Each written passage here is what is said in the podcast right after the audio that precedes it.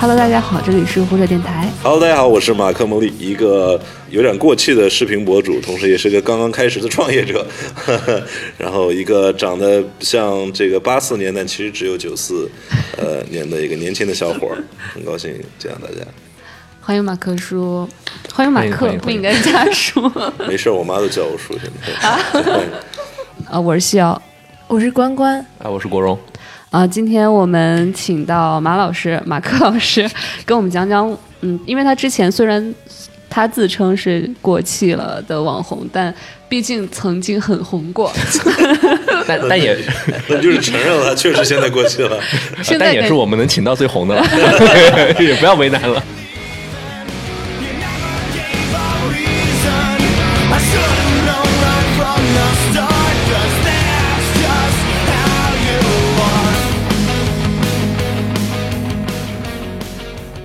最初是在网上怎么红的？我这个其实还挺挺有意思，跟真的跟电影情节一样。我当时在家里实在是闲的没事儿干，然后就拿了一个手机，就是前置摄像头，我录了自己大概就是模仿八种国家的人吧。是在在大学的时候。对，在大学的时候就在宿舍里面录的。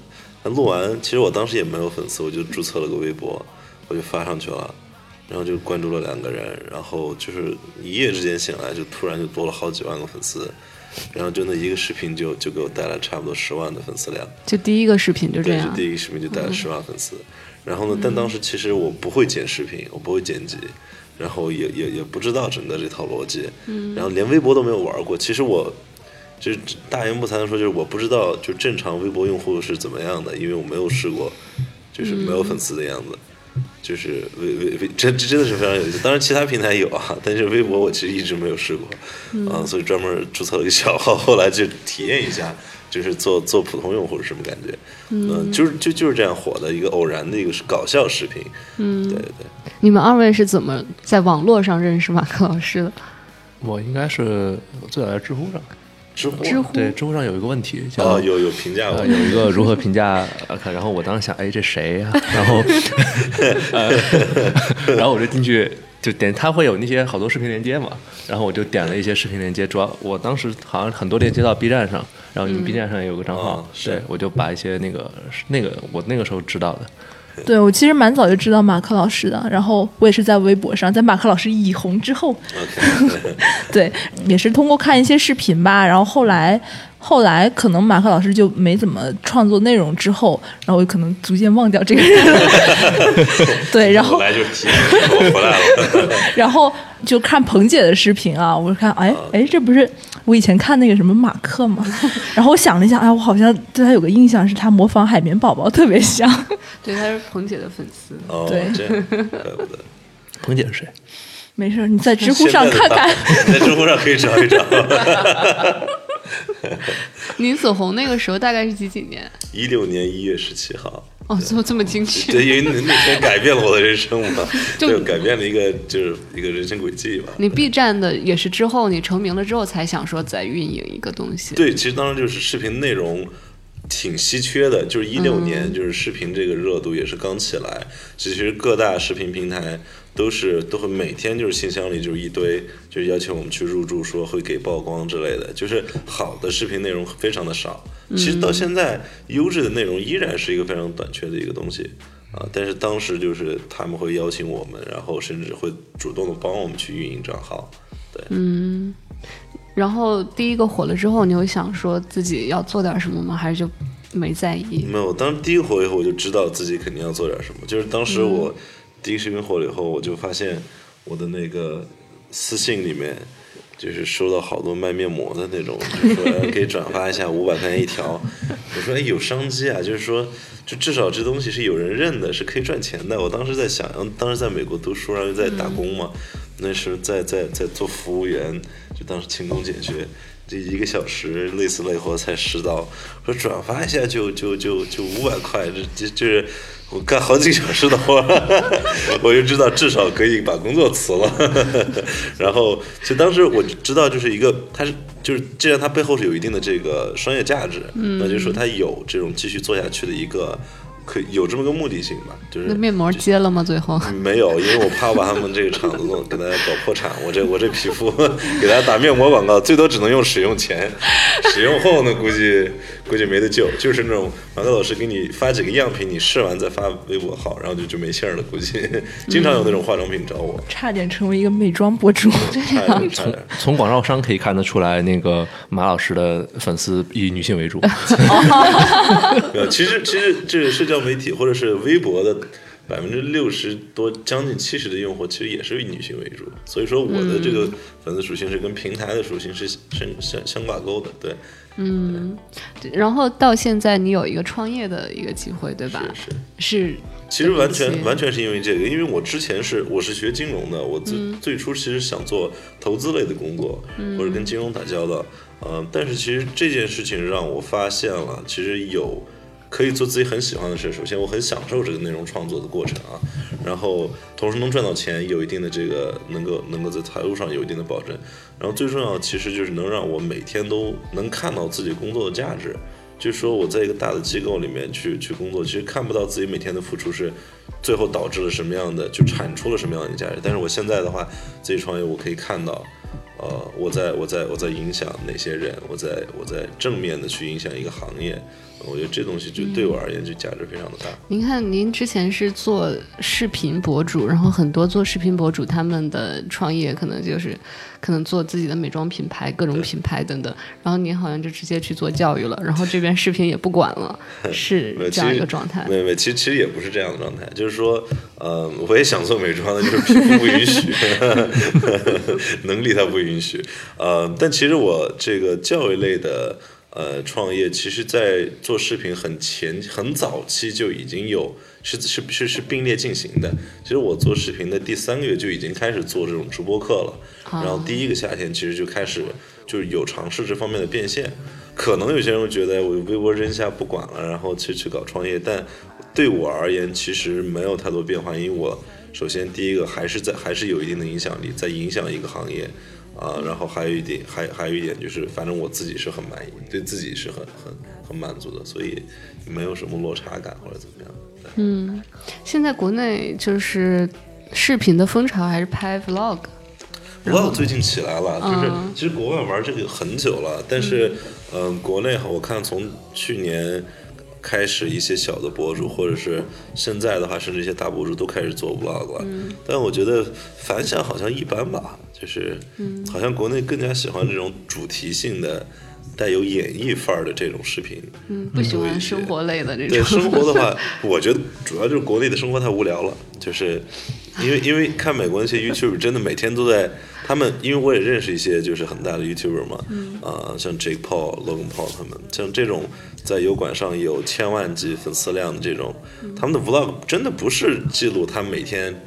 早上起床吃饭去哪个商场买的什么东西，他们每天都会计划做一个就制造一个大事件，然后做一些大家平时想做但又做不到的事儿，然后再加上美国人的这个点子也确实比较多，我觉得他们的 vlog 确实好看。国内就把 vlog 拍成流水账的比较多，对，就其实没有没有谁喜欢你喜欢到。就是你去哪儿吃饭，吃了个什么？你觉得这个饭什么味道？就其实不在乎这种东西，除非你是大明星。对，嗯，你这是从商业化的角度在说这个事儿吗？还因为没有，我觉有一些得从纯粹纯粹从点击量的方式，我觉得想要更多的人去看你这些东西，而且形成一个关注，就是观看习惯的话，比如说个人的风格，然后里面的内容。啊、因为像我们自己视频圈里面，很多人把 vlog 当成养粉的东西，就它不一定能够涨粉，它可能就是养粉。但在国外，那 vlog 其实它就是非常涨粉的，就是他每天做很很很多非常独特的、有个性的事情。我们那个那天还在我们自己的这个群里讨论这个事情，就是说在 YouTube 这个平台上，你它你可以通过这个点击量，它给你这个广告分成嘛，你可以就是养着自己去做更多的创意等等。但在国内没有这个环境，就你很多你可能就需要每天上班，然后再拍这个东西，就很难让它更有意思。对，我觉得这一点我不知道为什么，当然国内有自己的这个商业逻辑，然后。嗯，但是我就一直搞不懂为什么这些内容平台，当它这个平台起来以后，它它做的不是支持这些创内内容创作者，而是去反而去扣他们的钱，去从他们身上赚钱。就是比如说，无论任何平台吧，我就不点名了，其实都要从 将来还要吃饭嘛，就是当他做好做起来以后，就喜欢从网红身上克扣这个就是广告费，但其实他不知道很多的这个流量或者活跃度，其实都是这些。内容都是由这些人填充的，就是总感觉就是我要就一环扣一环，就大鱼吃小鱼，而不是我们组成一个军队，我们去吃我们去吃别人。就是 YouTube 的一个好处就是我认识的油管网红，嗯，就没有说像我们这样要商业化、流量变现，然后渠道没有人搞这些东西，最多自己卖个 T 恤，然后或者是卖点这个就大一点的，可能卖一些彩妆。但只要内容做好玩了，观众也看得好很开心。也其实他们也不像我们这样，就是看着看着，哎，蹦出来一条广告，看着看着看到最后发现原来是条广告，就是说观众看的也开心，然后内容创作者自己创作的也非常的，也不用也不用愁吃饭，然后想法也非常的多，然后平台也照样有钱赚，我觉得这这是个很健康的方式，但哎，国内就是搞不懂。对，之前那个开头的时候，关关说后来他不关注你，就感觉你好像也不发东西了。然后就好像有一阵儿，就是好像是过气了，消失了这个人，过过过过去了。我甚至就是失踪失踪人口，对呀，就这种，就是有些时候发个微博，然后下面会有人会评论嘛，就是刷爆，就说奶奶快来看你当时你年轻时候关注的博主 发微博了。你那段时间是干嘛去了？考试？呃，其实学就是学习是一个，就当时就是要就是要本科毕业嘛，然后又要考研。当时我也经历了一段，就是其实挺头疼的，又要又要选择要回国还是在美国。就是我最好的内容都是在我最呃没有烦恼、最多天真无邪的时候拍出来的。但是当但但是到了这段，尤其是一八年的后半段，就是无论是从创业方面，自己对将来的这个人生的抉择，还有这个学业，就很就非常的耗费时间，然后。就是当你就心不静的时候，其实内容创作也是一个很难的事情。就像你没办法给一个内容创作者给一个考核 KPI 之类的，就是不可能的。然后你没办法说你一定是从清华北大出来的，你绝对能把公众号写特好，就没读过书都写不了公众号，也不可能。就是说这个这个行业就有点像搞艺术的，你没有办法太好的去衡量它，它就是有了那个感觉，它才会有。嗯，那段时间你主主要困惑的点是什么？困惑点就是，嗯，第一就是想不到就是要继续拍什么东西，然后，嗯，还有一点就是不知道应应不应该坚持，就是继继续去走这条路，就是说就是做做做做内容，或者说是否应该尝试一下别的行业，或者是做一些不同类型的工作，因为这些就后面觉得就活开始觉得自己活有点累了，对，嗯，就是感觉自自己不像自己了。你是你是说自己开始表演自己了，就是扮演你自己的角色？对，就是我后面其实也会也会有这种个人的这个对于自己个人身份的疑问，因为其实网络上展现出来的其实就是正好是网络可以让我展现的，嗯，但我现实生活中又有一些其他的面，然后但是很多人认识我是因为网络上的我，然后然后我真实的个人又有一些不同。你觉得你网络上是啥啥样的？我觉得，我觉得每个人有个人的观点，就像像他说的，他在知乎上看我的评论，那个评论也是，就我要是不认识我自己，很有趣。我我要是不认识自己，我看有些评论，我应该会恨死我自己。然后呢，但我看有些评论要那什么的话，我就觉得哇，这人真的好厉害，我就会应该会非常的喜欢我自己。所以说，我觉得就是我在网络上什么样的形象，我觉得每个人都有。就有一千个这个哈姆雷特在这等，但你又不想让别人觉得你不好，所以你就会觉得做不了自己。对我，我觉得其实多大多大多多少少，就真正能够做到，就是我不在乎任何人的看法，我就做我自己。这种人真的太少了，而且这种人不是我。你觉得谁是这种人？我康康尼 West，康尼 West，像这种的，然后那个崔永元。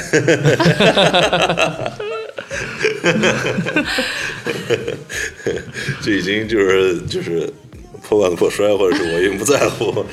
就这种人真的很就是很少，就是说能够做到这个阶段。我看国外就有人都不骂那个 Kanye West 的，是觉得他脑子好像有问题。他经常发表一些可能就是听起来会脑子比较有问题的这种言论，但他已经是不在像其实。这个像某些国家的总统也是，就是 也是，呃也是这种不在乎别人的看法了。已经，这其实能做到这一点，我还是很佩服的啊。对，我觉得人多多少少都会有一些负担和包袱啊。其实都不想，大家都不想做坏人，没有人，没有人想做一个就是被人被人指责的人。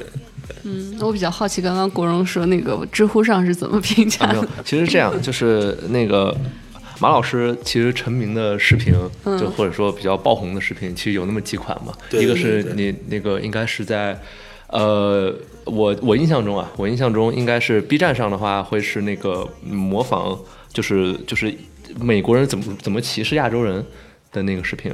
啊，也有一个，就其实我的大部分，呃，至少有一半的粉丝吧，来自于三四个视频，对就是爆款视频。然后这些视频的话，就是，呃，大部分都是跟这种社会事件有关的。对然后在某一个社会事件上，我发表了自己的观点，而我这个观点又是被社会大数人，对的就是多数人接受的。那么当整个社会多数人接受某个观点的时候，其实会有一些精英群体和一些少数的群体，是的，他会有，就是他会有反驳或者有疑问，那么其实这是非常正常的。他就觉得这些大数人是因为被我带着往这个方向走的，或者是我就是就是专门的去说大部分人喜欢的这种观点，我找到了这种 soft spot。嗯，对。那么其实呃，我觉得这也正常，因为因为因为因为总有就事物总有对立面嘛。对，因为、因为其实呃，像我刚刚说的那个视频，还有包括原来虎扑上是原来有一个那个 NBA 球员叫雷迪克，啊他对对他也是有个歧视亚裔的那个，啊他说那个是说亲新年。冲那个吗？还是呃 chink 那个对，然后。呃，然后，然后就是马老师做了视频，嗯，呃，但是你知道，一般这种视频一定会带来两种争议，对。就一种是很多人支持他，这这我们知道的；另一种就是大家觉得他在煽动民族情绪，就是、就是就是这这种你你很难调和这个事情。于是知乎上呈现的其实也是这两种观点的交锋。对，对，其实大部分都是这样。然后我后面前期其实我也会会会被这种评论就是所苦恼，就是说为什么就是我我其实并没有那么想，就我我我我其实大部分给我带来巨大粉丝量的视频。都是一些我没有想过会火的视频，啊，就是说我我专门非常精心做，我说这个视频发是绝对爆，结果都都是很表现都很平庸，反而是一些就是真正的自己的想法，然后非常粗略的剪辑发出来。就像我第一个所谓的爆爆红的视频，是一个十万级转发的，播放两千多万的一个视频，当时那一个视频带来了将近二十万个粉丝，当时讲国内。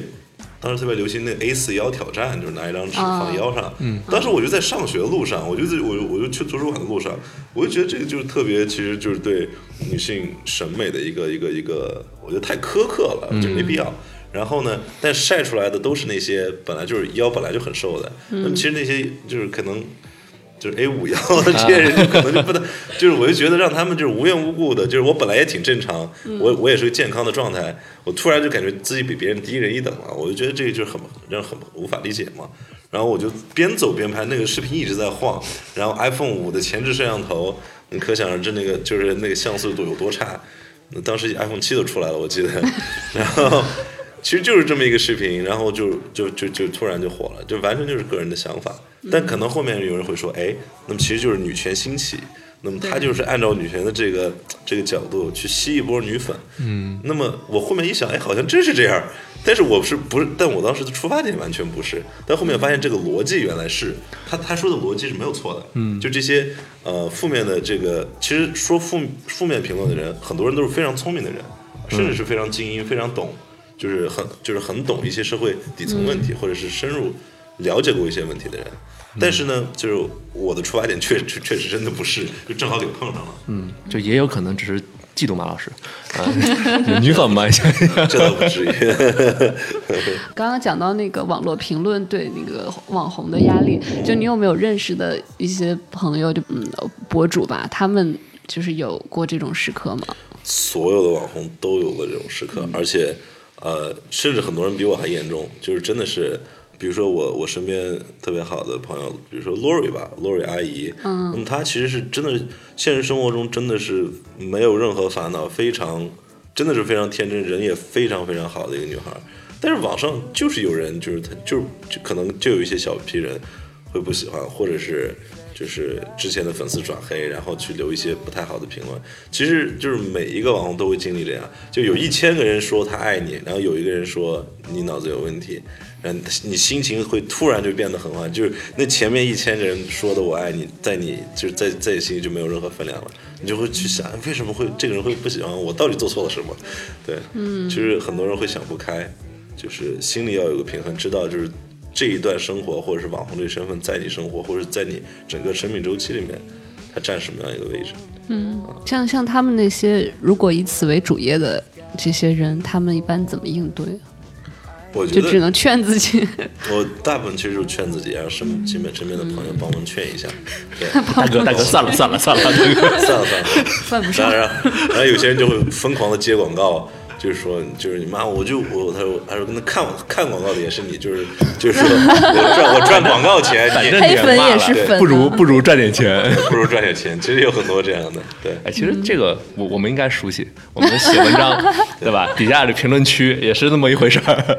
我之前看那个 书上有一个人说，他说他是一个博主，他说他宁可每个视频涨十个粉丝，也不想一个视频突然涨了十万粉丝我。觉得纯粹在扯淡，绝对是扯淡。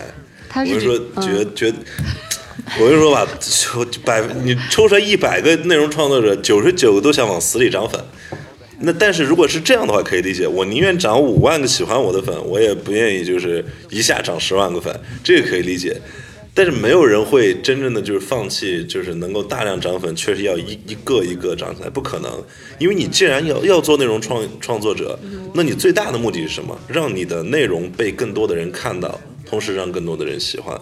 但他的观点出发点是说，就是如果一夜之间涨十万粉丝，大部分人他对你是没有那个基础了解的。Again，绝对是假的，就是不可能。就是你你，那你每天涨几个？你涨一年，你就几千个粉丝，你对你了解那么深有什么用？你其实是其实是没有价值的。就是你，我觉得是先你先积累个两三百万的粉丝，可能很多人不知道你不知道你的一些想法，不知道你的一些 background，那你已经积累起来了，那你就做 vlog 告诉他你什么样一个人，不就好了？其实我觉得太太过于清高了啊！我宁愿要五万个铁粉，我也不要一百万个大粉。我觉得你你只要对自己的内容有信心，你对自己的人格或者是对你自己的个性没有一个怀疑，那我就应该你，我觉得你应该就是朝最大的粉丝量去努力。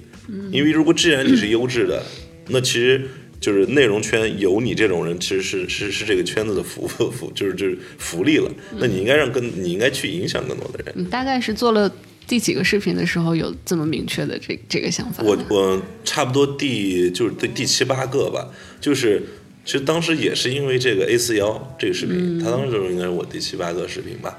呃，这个视频之前我一直是做搞笑视频的，就我一直就是各种搞笑，然后搞笑里面再加一点英语啊，然后让大家学点东西，学点学学到点文化。你毕竟是留学生嘛，就是把两种这个文化加到一起，纯粹是搞笑，然后也也涨粉，也挺好的，也很多人非常喜欢。但这 A 四幺这事儿之后呢，我就收到了从来没有收到过的私信，就很多感谢类的私信，然后说。就是这活了几十年的人，就是他的想法都没有改变，但确实就因为我三分钟的视频，他产生了很大的一个，就是对于他的一些认知产生了很大的影响。嗯，啊，我第一次知道原来你做内容是可以是可以这样去影响人的。然后当时就有很多这种类似于就是说过像是就这一类问题困扰的女孩儿。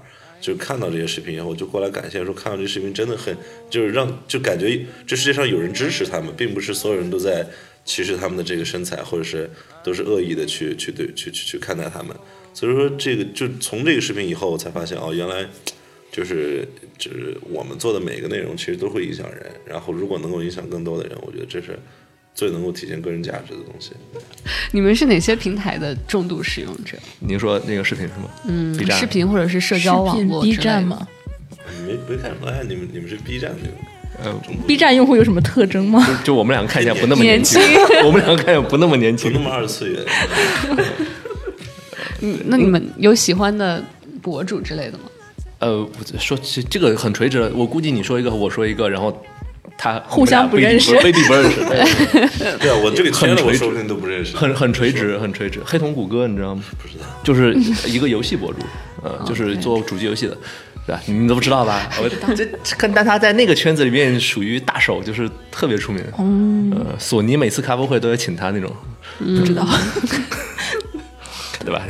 我就说这其实就是或者我们刚才聊的那个互联网现在视频的那个状态，其实大家看的东西都很分化，对。对吧？对。就是越来越锤了，对，呃反而像马老师这样嗯不那么分化，对就看你视频的人可能什么人都有，对对对，对吧？搞笑视频是王道。对，一个是搞笑，还有一个是属于价值观判断嘛，就是就呃一一个不好听点的词儿，就是三观贩卖。对，兜售兜售三观，对对对，接接着就兜售知识，对，像你们会对这个吃相难看，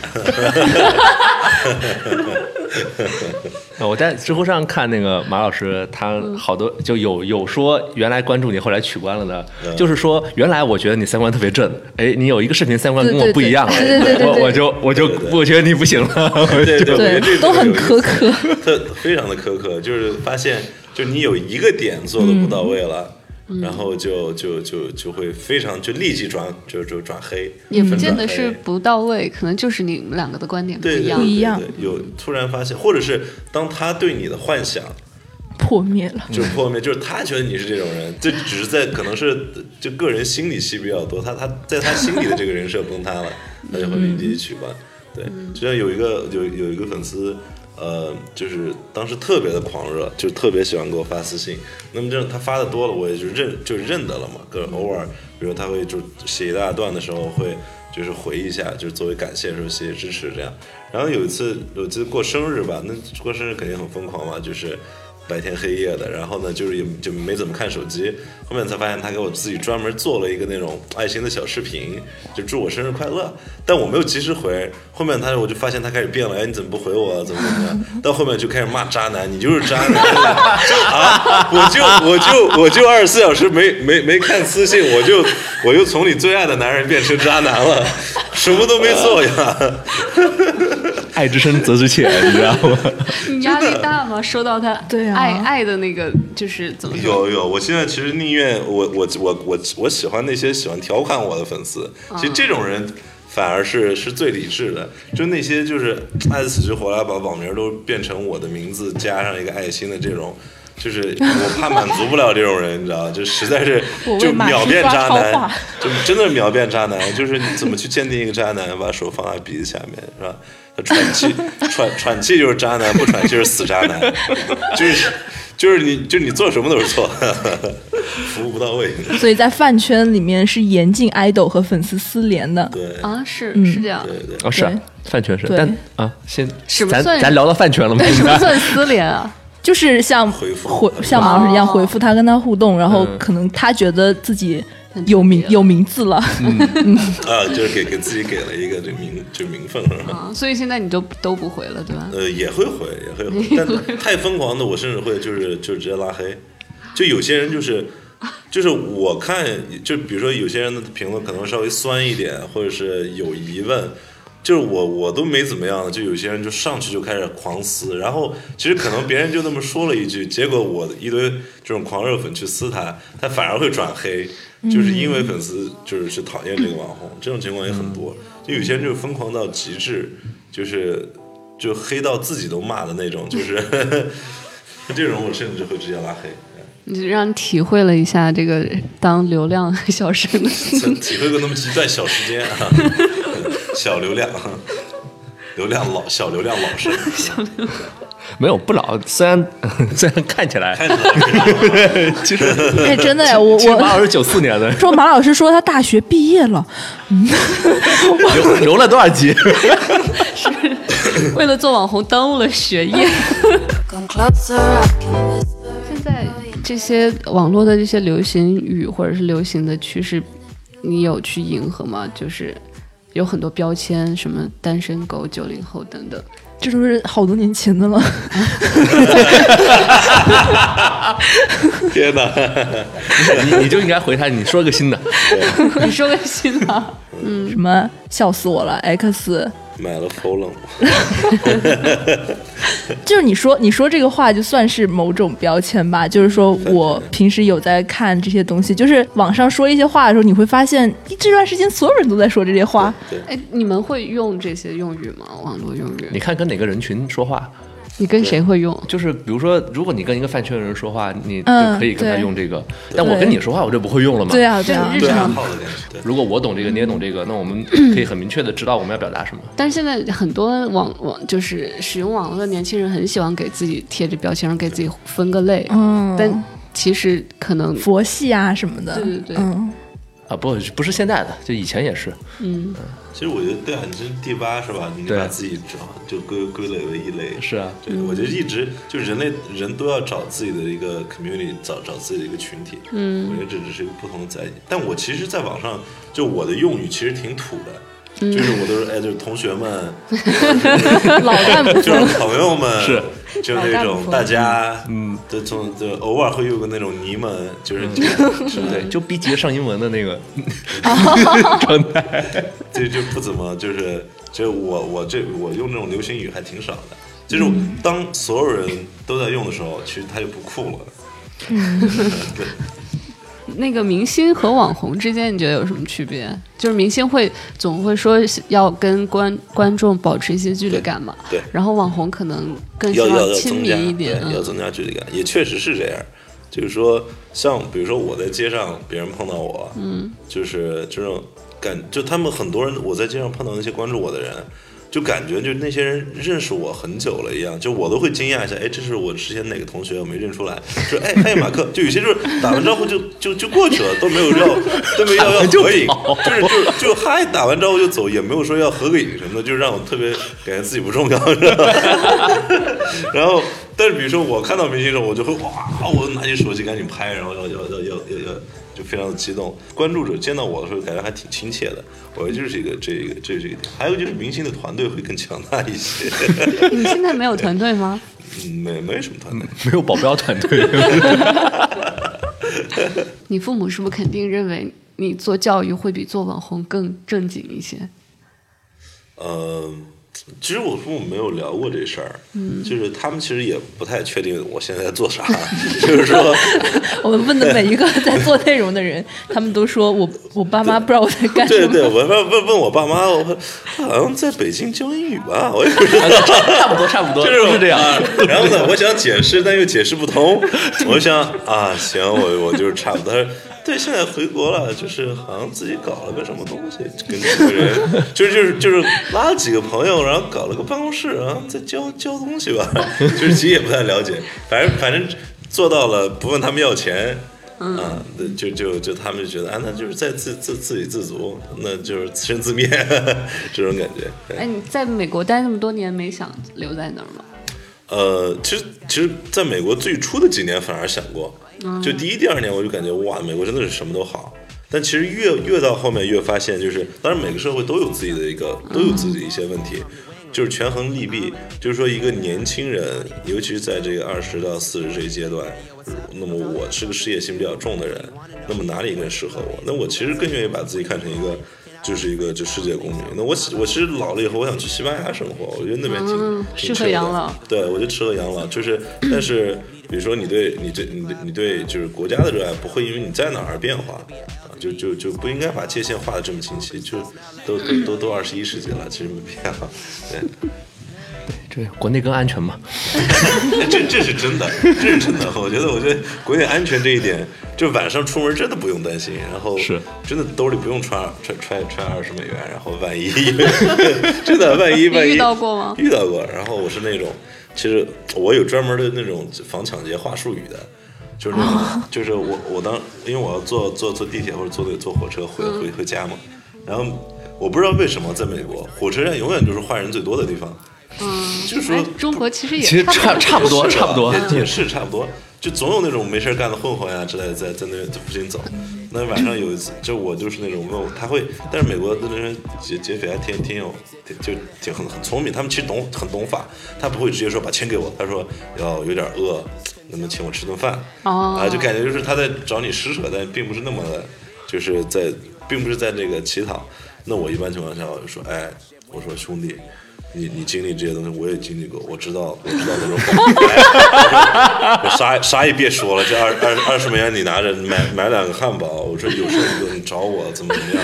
I feel you，我说我说我也经历过，我说当年啊我也特惨，但是我这你要相信，心里要有阳光，然后就明天又是美好的一天，满满的正能量。然后真的就是，其实其实那些人我我发现就是每次我我发生过两三次。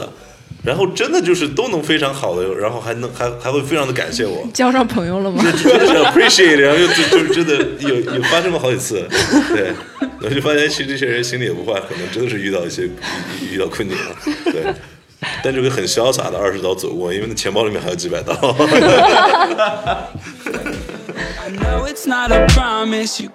今天录到这里，大家见。拜拜，拜拜拜拜拜。Yeah.